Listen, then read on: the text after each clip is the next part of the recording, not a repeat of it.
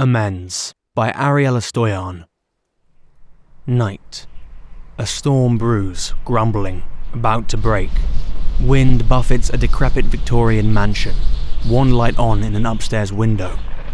A crack of thunder, a roof tile comes loose, sliding to the ground. It smashes, but the noise is lost to the gale. Inside, Sister Galen, a hollow faced nun in her late 50s, drags 17 year old Maria down a hallway by her long, loose, tawny hair. Sloppy, slovenly, sinful.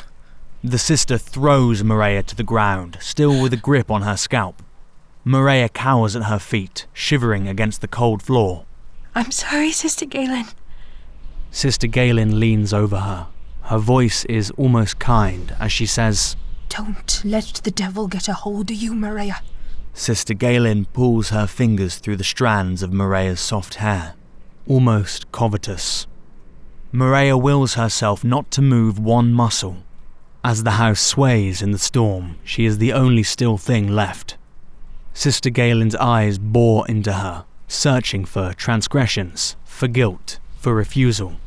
After a lifetime, she speaks. It would be better if we just cut it off.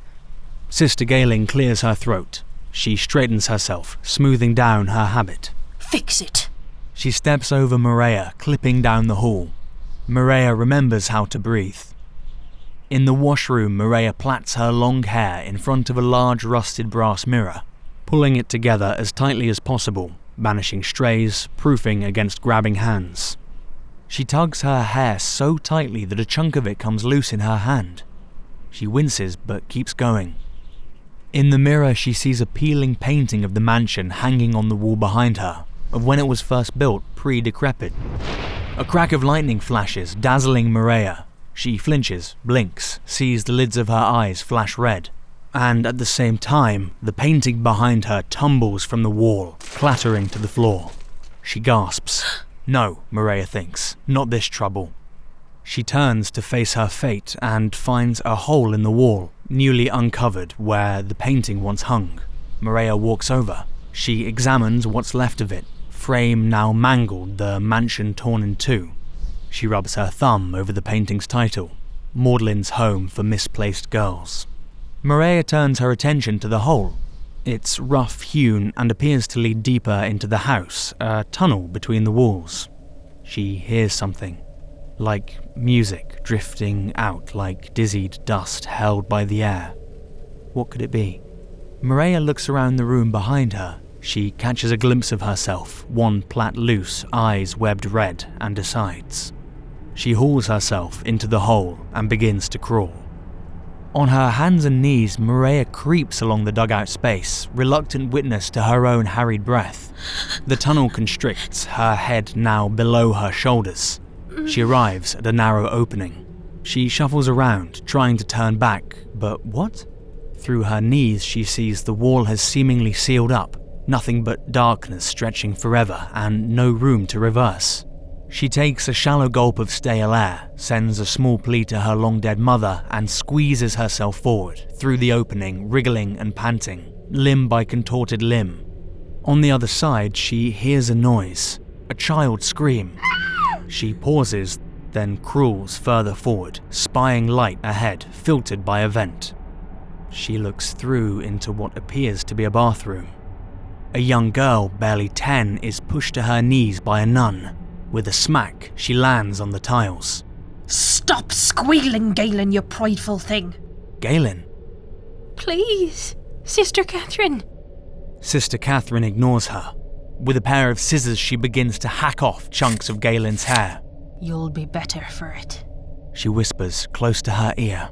Galen muffles a sob. After an aggressive snip of the scissors, the tap fixture clatters loose, water spurting out.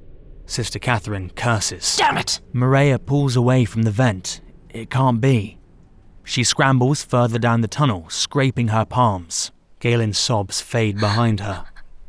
The tunnel seems endless, the walls pressing in on every side, until Maria finally arrives at a small red door blocking her way.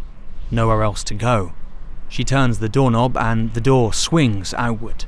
To Maria, it almost seems like the door stretches as it opens, scaling up.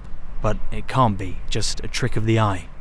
She emerges from behind a portrait of Jesus on the cross. Tears of blood adorn his cheeks, the air behind him rouged by flame. Maria looks around and finds herself in an elegant, understated office lit by candles. She brushes herself off and walks toward the heavy door. Just as a stately sister of advanced age enters, swathed in her own eminent authority, Maria all but jumps. The sister smiles with the tolerant patience of experience. I didn't mean to startle you, dear. I am Sister Maudlin, and you must be I must be. our newest sister.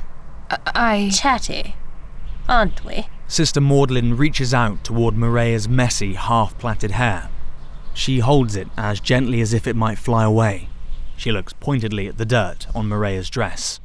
I do hope your journey wasn't too taxing, dear. There is a basin in your room for you to freshen up before you begin your duties. In the dining hall downstairs, Maria, now dressed in a crisp habit, oversees half a dozen girls as they sip soup quietly, noses deep in grey bowls. Maria's gaze drifts to the cropped, spiky head of Galen, her scalp sticky with drying blood. Feeling eyes on her, Galen sneaks a look up, a flash of large dark eyes. Maria flinches and looks away. At the end of the meal, Galen stands, holding her plate ready in line for the cleaning trough. She shuffles up a place but stumbles on a loose stone, dropping her plate with a loud clatter, her cutlery spinning away. Silence descends on the hall. Nobody moves. A few girls look at Maria expectantly. Maria walks over to Galen, who recoils in anticipation. She whispers, too ashamed for decibels. I'm sorry, sister. I didn't mean to. I'll clean it. I'm sorry. Maria knows what to do, has seen it many times, and lived its example. Galen waits, resolved to the inevitable, as Maria raises her hand, palm up. She looks down at the child trembling before her. Not the child, Galen. Sister Galen. She clenches a fist and holds it still. The room holds their collective breath, unnerved by her pause. What fresh hell is this? Maria lowers her hand. She crouches down and picks up Galen's plate.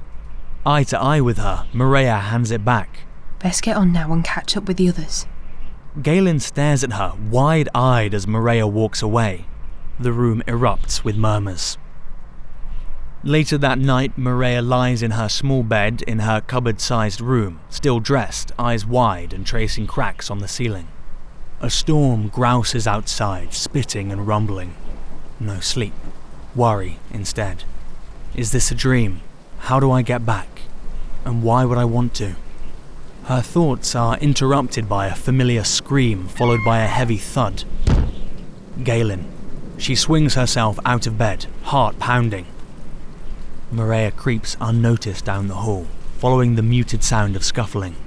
She arrives at the open door of a large library, lit by a roaring fire. She peers around the corner just as Sister Catherine wallops Galen in the face. Galen droops, but Sister Catherine holds her up by one arm.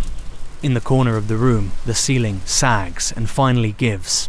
Rainwater pours in from the storm outside, pattering onto the carpet as Sister Catherine swings again. Where did you think you were going? I'm sorry, sister. My head was hurting, so I thought to run water over it. Is that what you thought, Galen? Yes, sister, but oh, you shouldn't, sister. Your suffering is part of your penance. Promise me. No more screaming. I promise, sister. Sister Catherine pushes Galen toward the lit fireplace by the back of her neck, head down. Before she knows why, Maria steps out. Sister! Sister Catherine whips around, surprised. Sister Maria, was it? It's a bit late to be out for a stroll, don't you think? It is a bit late, and yet we're both out of bed. What seems to be the problem, sister? The problem, as you'll soon get used to, is young Miss Galen. She's bound for trouble. Are you now? Maria asks Galen, but Galen says nothing, head down. It seems to me that it would be best for everybody if we call it a night. Sister Catherine frowns. You can never call it a night when it comes to stamping out sin, Sister Maria. In fact, the night time favours it. You've given her a good beating already, and she'll seek forgiveness in the morning. Sister Catherine becomes very still. A warning creeps up Maria's spine, but she stands her ground. Sister Catherine looks her up and down, almost amused. Sweet-hearted, aren't you? Just barely hatched. The room feels too hot, warmed by the popping fire. I'll walk Galen to bed now. No, sister. We've no need of your assistance. A bead of sweat slithers down Maria's stomach. No trouble. You sure are natural to the midnight hours. Aren't you, Sister Maria? Don't let your voice quaver. I feel God whatever hour. Now, how about we all try to to get some sleep? Maria's voice sounds thin to her own ears. Sister Catherine looks at Galen, deliberately absent. See now there's no more to be done here. Sister Catherine laughs mm. without humour. Oh no, sister. There's always more to do. You can stay and watch if you'd like. Sister Catherine tugs Galen toward the fireplace, and Galen doesn't even struggle. No! Maria grasps at Sister Catherine, but to no avail as she forces Galen's skull into the fireplace, searing her remaining tufts of hair. Galen screams a scream to curdle blood, to unstitch matter into its composite elements, to freeze the rain for just a moment before its molecules remember physics. The walls groan with Galen's pain, and the fire bounces from its hearth, absconding with the carpet. The flames spread around Sister Catherine's feet.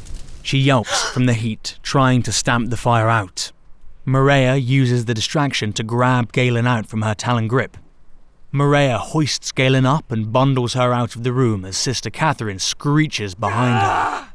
Maria carries a glassy eyed Galen down the hall. Behind them, Sister Catherine emerges, her habit now completely aflame, pursuing them alight with righteous, bloody vengeance.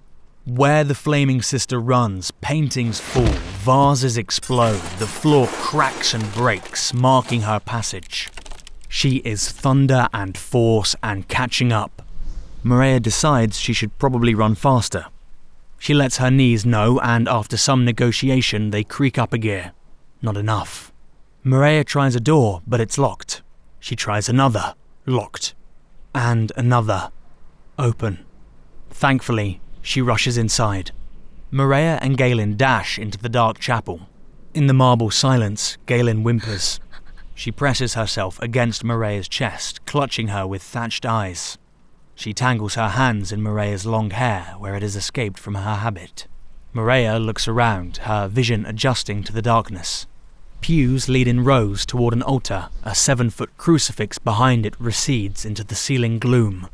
She looks down and sees the ugly red of exposed flesh on Galen's head, radiating heat. She carries her over to a basin of holy water, gently splashing the water onto Galen's burns. Maria coos, trying to comfort her. It's okay. You'll be alright. It's gonna be. The doors burst open and Sister Catherine walks in, her habit still smouldering, her face charred red and black. She points one bony finger in accusation. I see you, foul creature. I know you. Maria backs up toward the altar, cradling Galen. Sister Catherine follows her, arm extended, flesh cracked. He sees you, and through him, I work. Sister Catherine lunges at Maria, but Maria dodges behind the altar.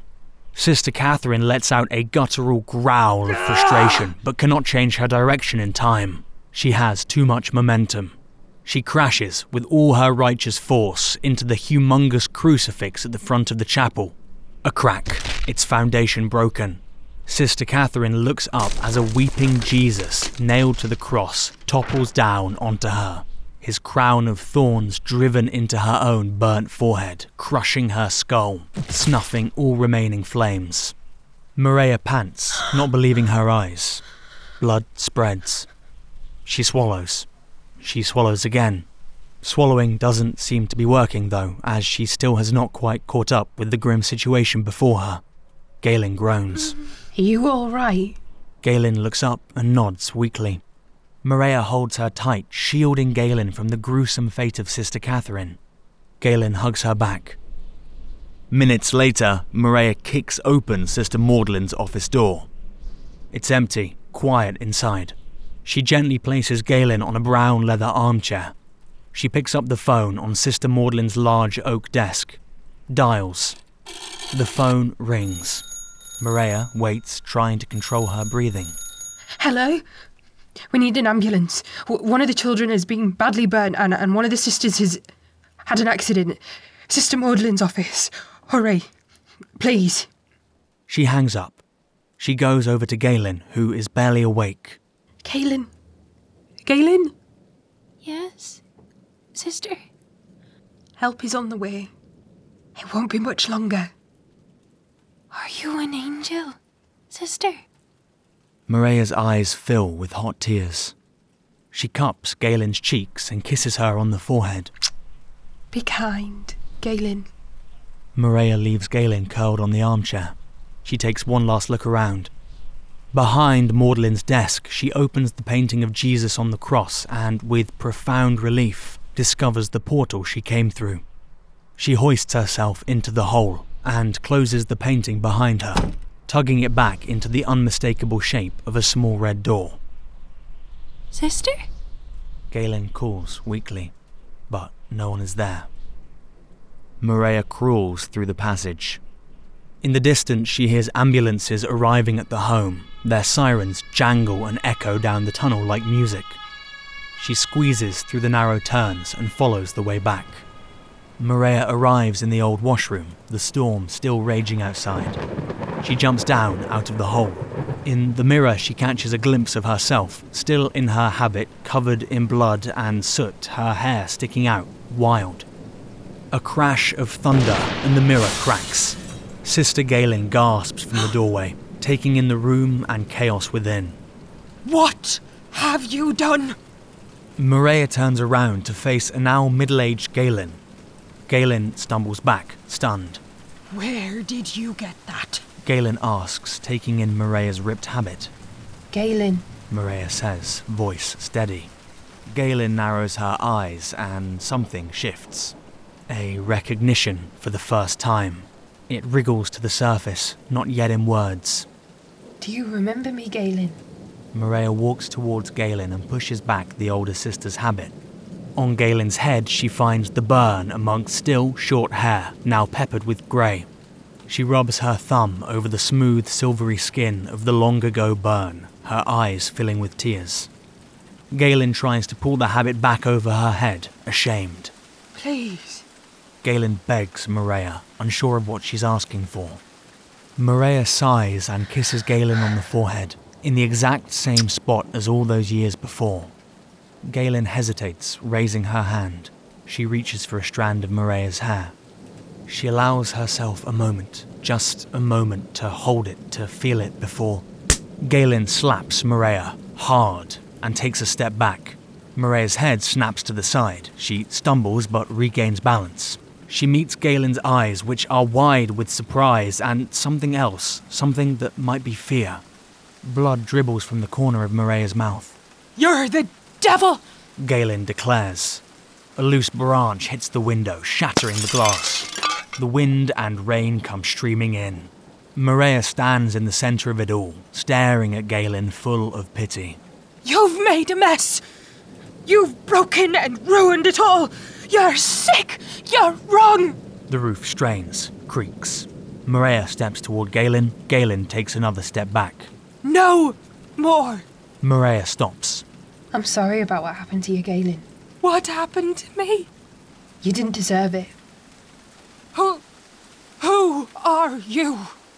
You know who I am. Maria walks past Galen to the door. Wait! No! You can't leave! Not again. Maria turns back. Galen stands in the middle of a tempest, suddenly very small. Maria closes her eyes and stows her heart. You can leave too. Maria turns and walks out. The mansion shakes and quakes, losing bits of itself to the storm, one light on upstairs. Through the window, a figure stands alone. Another makes her way across the windswept grounds, out of the gates, and into the world. Voices performed by Charlotte Keith. Narration by Nathan Chatelier.